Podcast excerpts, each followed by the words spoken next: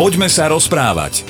Pekný dobrý večer, milí poslucháči. Začíname reláciu Poďme sa rozprávať a teda je útorok, bolo 20 hodín, to je jasné. Dokonca včera bolo MDŽ, k tomu asi prídeme na úvod len tak v rýchlosti. Pozdravujeme vás, ja som Slavo Jurko a vedľa mňa sedí Jan Suchaň. Pozdravujem, dobrý večer. No čo, rozdal si nejaké ružičky cez výdajné okienko na fare? Ale áno, rozdával som širinou kol dokola. čo, širinou? Áno. Širina je čo? Kol dokola. Ja, ja aj šírinou, vidíš to, zastaralé výrazy, niekedy mi robia takýto problém, ale no, vidím tam maličku recesiu. Uh, je to hlúpy zvyk alebo hlúpa tradícia dávať kvety? Podľa mňa nie, že? Veď... Ešte je to asi také dobové a situačné. Keď bolo len MDŽ u nás, tak e, sa to akože to bolo akože normálne si pamätám a ešte keď som ako kaplán pôsobil v Pezinku, tak e, tam jedni mali skleníky a tam nestačili, nestihali dopestovať tulipány a neviem čo. A potom po 89. sa to zmenilo, prišli, prišiel deň Matiek, takže sa to tak nejak tak rozdelilo. Poďme sa rozprávať. Tak kvety sme vyriešili, posledné slovo bolo rozdelilo nás, samozrejme nemôže rozdeliť žiadna téma alebo e, žiadna otázka, o ktorej by sme mohli hovoriť. A tá moja by mohla asi súvisieť momentálne s tým, že uh, zatiaľ tá situácia sa nelepší. Aj minule som bol na prechádzke s deťmi okolo kostola a mali sa ma pýtať, no čo, kedy pôjdem na krížik a tak. A vrajím, vidíš to, ani si nečakal, že to bude tak dlho pretože ozaj, ozaj tá pauza je pomerne veľká, ako to zvládaš ty. Som sa ťa možno niekedy pýtal, ale vždy to bolo v takých, ja neviem, pár týždňových periódach a teraz ozaj tie kostoly sú povypínané dosť dlho. No z malého budeš mať možno ministranta, keď sa tak dobíja do kostola. A musí si ešte počkať chvíľu, no, kým ešte dorastie, akým aj kostoly otvoria. Tak čo veď, všetci v tom žijeme, vidíme, aké to je, ako to vyzerá. Takže čo, ja som mal trošku viacej rozlúčok a odišlo, zomrelo mi dosť blízkych ľudí, aj e, z miest, kde som predtým pôsobil. Takže som e, sa lúčil s ľuďmi nielen u mňa vo farnosti, ale aj trošku nejak tak v širšom prostredí. Tak sa nejak tak všetci trápime a mm, čo ma tak trošku mrzí je to, že pred rokom sme boli takí pokorní všetci, takí, sme tak spolu viacej držali, pomáhali sme si a Teraz sa mi zdá, že to mnohí hrajú tak na vlastnú pesť a mnohí sú takí hrdinovia, že čo, čo sa mne môže stať a odchádzajú z domu a chodia nejak tak tiež kade táde, čo by mohli trošku možno byť nejak tak akoby spolupatričnejší, najmä keď, čo ja viem, aj politici si povedia, čo tu oni budú robiť. Hej, ja si myslím, že keď je kríza a keď je kalamita, pandémia, bolo by zle, keby otec rodiny utekal z domu tí, ktorí sú zodpovední do veľkej miery, tak sedia aj v parlamente po prípade a neviem, čo ich tam páli, keď utekajú odtiaľ preč. Takže je to, je to trošku také nefér, si myslím, aj voči občanom a spoluobčanom, pretože na jednej strane vyžadujú nejaký poriadok od nás všetkých a oni si nejak tak urobia mnohokrát po svojom Takže to je poprvé. Po druhé, čo si myslím, čo by som tak akože prijal za tiež také ako vlastné, keď ich spomínam, že aby sa nehádali, pretože rovnako keď je rodina rozhádaná, tak to k ničomu nevedie. Ja viem, že táto situácia nie je ľahká pre nikoho, ale stále niekoho obviňovať a seba vyhlasovať ako za toho spasiteľa a žiadať od všetkých, aby sa všetci prispôsobili tiež v spoločnosti a keď hovoríme aj o demokratickej spoločnosti sa nenosí. Takže tu by mala byť diskusia a debata a široko okrúhla diskusia a debata o tomto všetkom. A nehovorím, že hrať si niekto na vlastné tričko alebo tváriť sa, že ako on je majster športu. Ale čo ma popri tom potešilo, som nedávno stretol jedného kamaráta, a dávno sme sa nevideli, mal oholenú hlavu a tak si hovorím, počúvaj Peťo, čo sa ti stalo, čo, čo je? A tak sa zamyslel a potom mi hovorí, že vieš čo, poviem ti to, že, že mám ex-manželku, ktorá je vážne chorá a berie liečbu, no a začali jej vypadávať vlasy a bola z toho úplne nešťastná a hotová. Tak zo solidarity voči nej, a toto je to, solidarita je v dnešnej dobe dôležitá, preto to aj hovorím, že tak som sa kvôli nej som si nechal vyholiť hlavu a potom ešte sme sa bavili a nejaká potom hovorí a dodal ešte, že vieš a aj príčesky sú dneska drahé, takže som sa postaral o to, aby, aby teda nemala újmu nejak, takže aj o toto som sa postaral. Bol som prekvapený, zaskočený a do, dokonca možno povedať až dojatý, pretože on sa stavia do roviny, že je ateista. A keď som mu hovoril, ja ťa obdivujem, človeče, chlapec, a on hovorí, že ty by si to neurobil. No a dal mi červíka do hlavy a príležitosť rozmýšľať. Poďme sa rozprávať.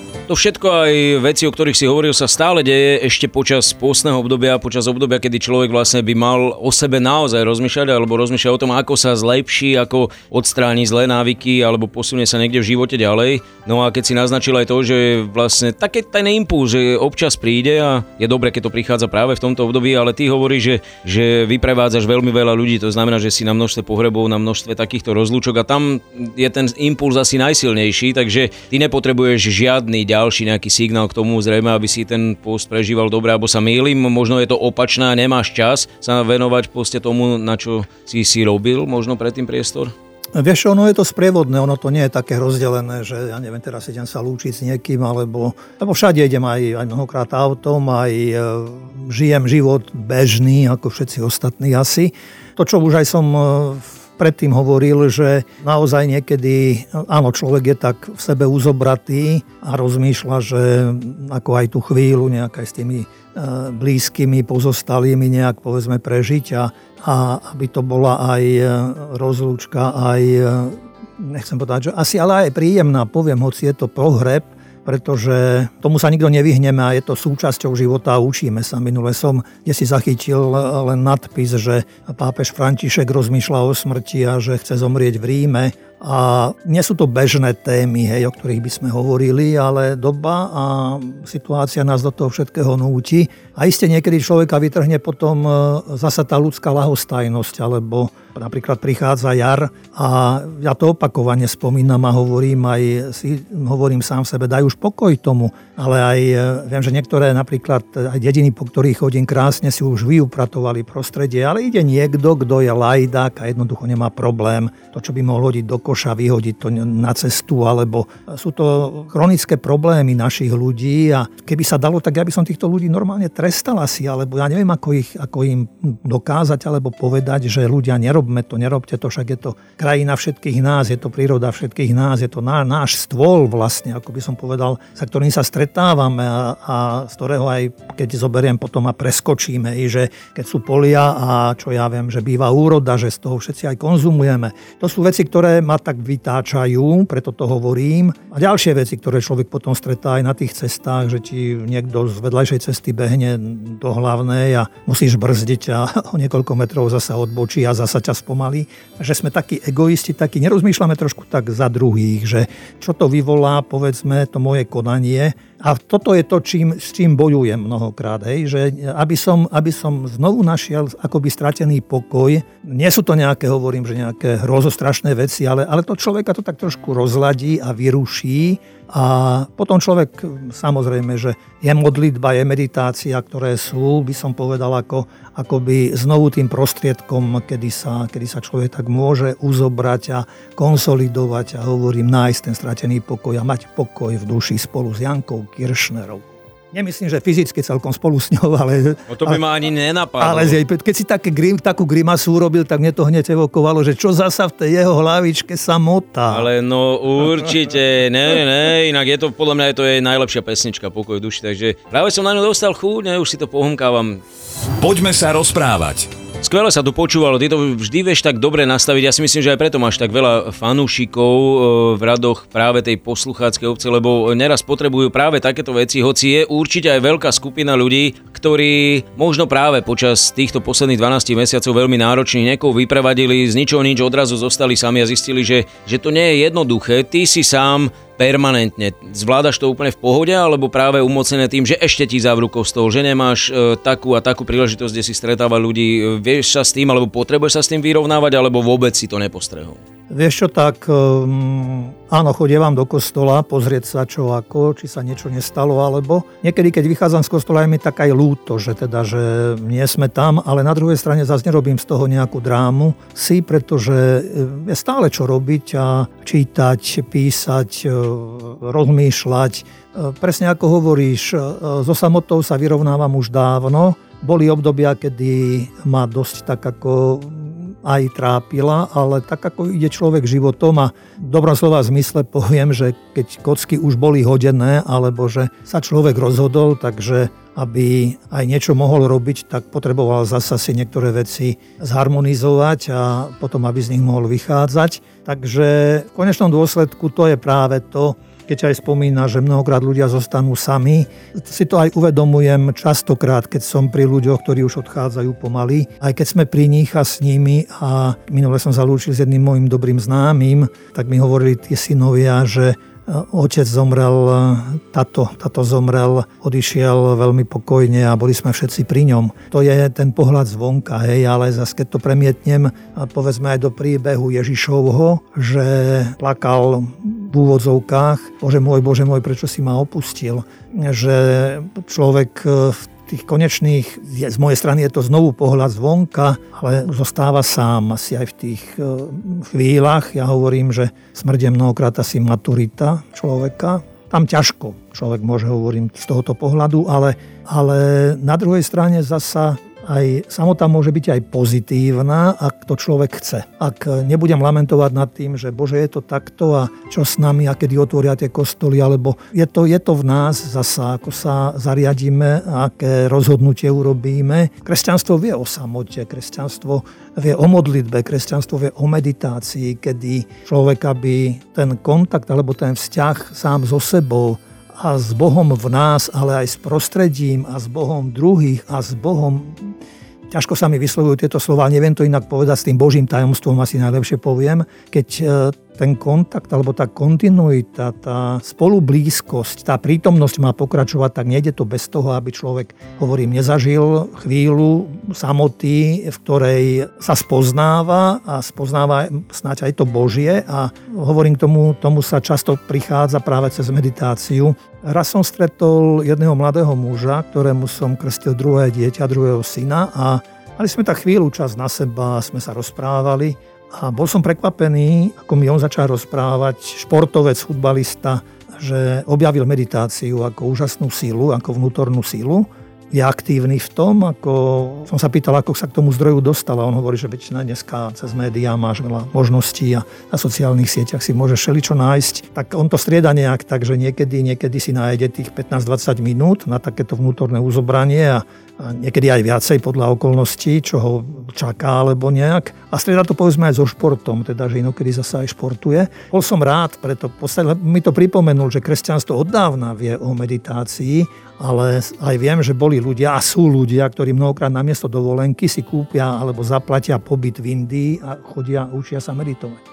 Takže toto sú tie dôležité veci aj v tejto dobe, aj modlitba meditácia, aj v pôstnom období, ale kedykoľvek, nielen v pôstnom období, kedy to potrebujeme všetci. A tam hovorím, tam môžeme nájsť to, čo sme aj minule spomínali, teda v tom minulom vstupe, že tá meditácia je veľmi dôležitá práve pre tú vnútornú harmóniu človeka. Ak teda najbližšie uvidíte nejaký futbalový zápas, kde hráč nebeha, iba stojí počas prvého polčasu pri čiare, nenadávajte na ňo, on medituje.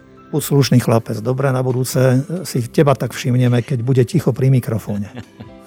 Poďme sa rozprávať. A vrátim sa k tomu záveru predošlého vstupu, pretože aj ja poznám pár športovcov, ktorým to veľmi pomáha. To nie len či sa to spája s jogou alebo možno s inými odvetviami, ale je pravda, že slovo meditácia alebo silu meditácie som mal spojenú predovšetkým e, s náboženským prostredím z minulosti a církev neraz vyzývala ľudí práve k tomu, že, že je to jeden z tých veľmi účinných prostriedkov, ako na sebe popracovať. Vyzývala a vyzýva a aj teraz teda aj v tomto postnom období nám to pristane, aj keď hovorím, že aj kedykoľvek inokedy ale keď sa pozrieme aj na Ježišov život, tak často aj vyhľadával samotu a, a nielen on, čo ja viem, krstiteľ žil na púšti, Mojži sa trápil s národom, keď putovali do zaslúbenej krajiny, prorok Eliáš sa spomína, mnohí ďalší, ktorí, ktorí práve v tej samote, niektorí mali pocit, že zúfajú, že už nebudú vládať žiť, ale práve tam našli zasa aj silu. A keď spomínam Ježiša, tak je napríklad jeho známy príbeh, ako odišiel do samoty, keď si pozval Petra Jakuba a Jána na vysoký vrch, tam sa pred nimi premenil, jeho rucho bolo čisté, biele, ktoré také akoby nevybielil nikto, žiadny čistič na zemi, na svete. Tak že jeho rucho žiarilo a apoštolom tam bolo dobre. Peter sa hneď ohlásil, že, že keď videl ešte aj Mojžiš, prišli na stretnutie s Ježišom Mojžiš s Eliášom, teda z dávnych čias, ľudia, ktorí niečo znamenali v ich dejinách, takže Peter chcel tam hneď stavať stánky Ježišovi, Mojžišovi, Eliášovi a nepochopil, nerozumel, že čo sa vlastne deje, ale e, keď to rozoberieme, tak práve aj Kristus stál pred dôležitým životným rozhodnutím v živote a e, možno aj váhal, či pôjde dopredu a za tým, čo ho čakalo, alebo či to vzdá. A ja si to vždy tak nejak tak akože preberiem alebo rozmýšľam nad tým, že oni mu prišli vlastne pomôcť. Že my sme nemali tiež ľahký život a, a nevzdali sme to. Do posledného dychu sme išli za tým, čo sme mali urobiť a teda urob to aj ty, ako keby mu prišli povedať a povzbudiť ho. A teda on aj potom povedal, že nikomu o tom nehovorte tým svojim blízkym tam, že až kým nestane syn človeka z mŕtvych. Oni nerozumeli vtedy ešte, o čom to rozpráva, ale tam medzi tým bola tá situácia, kedy kedy vlastne Kristus e, musel ísť v ústrety záveru života, aby v láske daroval svoj život, keď to takto poviem. No a odvtedy, a nie odvtedy, ale iste aj predtým, a aj potom bolo kopu ľudí, ktorí pochopili alebo porozumeli v živote, že nájsť zmysel svojho života a naplnenie svojho života musia mnohokrát urobiť všetko preto a mnohého sa zrieknúť a no, niekedy naozaj až života alebo mnoho, mnohých vecí, ktoré dovtedy mali radi, alebo čo ja si spomínam napríklad na Karla Karetu, veľmi známy. Človek bol mladý muž, veľmi aktívny a nevedel, nie, nie že nevedel, ale mal rád mladých ľudí a a stále ich nejak tak aktivovala, alebo čo. A do toho to dostala sa kríza v jeho živote a teraz čo s tým? No a tak e, odišiel na púšť a potom napísal napríklad listy z púšte alebo púšť uprostred mesta, kde rozmýšľa o tom, že v tej svojej vlastnej kríze počul napríklad slova, že už nechcem tvoju činnosť, ale chcem tvoju lásku, preto sa vzdaj všetkého, poď so mnou do púšte a tam prehovorím k tvojmu srdcu a spomína Karlo, išiel som a začal som chápať Božiu lásku k ľuďom, pochopil som, že Boh nestojí po boku boháčov alebo pohodlných, ktorí potrebujú k modlitbe trávniky, pohodlie a všetko naj. Pochopil som, že Boh je s chudobnými, je s matkou, ktorej sa motá pod nohami plno detí, je s rolníkom, ktorému ťažká robota odobrala reč a keď sa chce modliť, nezvýši mu ani sila už na iné, len na ťažký vzdych, že toto ho, toto ho nejak tak mobilizovalo a napísal potom, hovorím, ešte mnoho ďalšie knihy, knižky, ktoré v podstate sú, niektoré sa stali bestsellerom.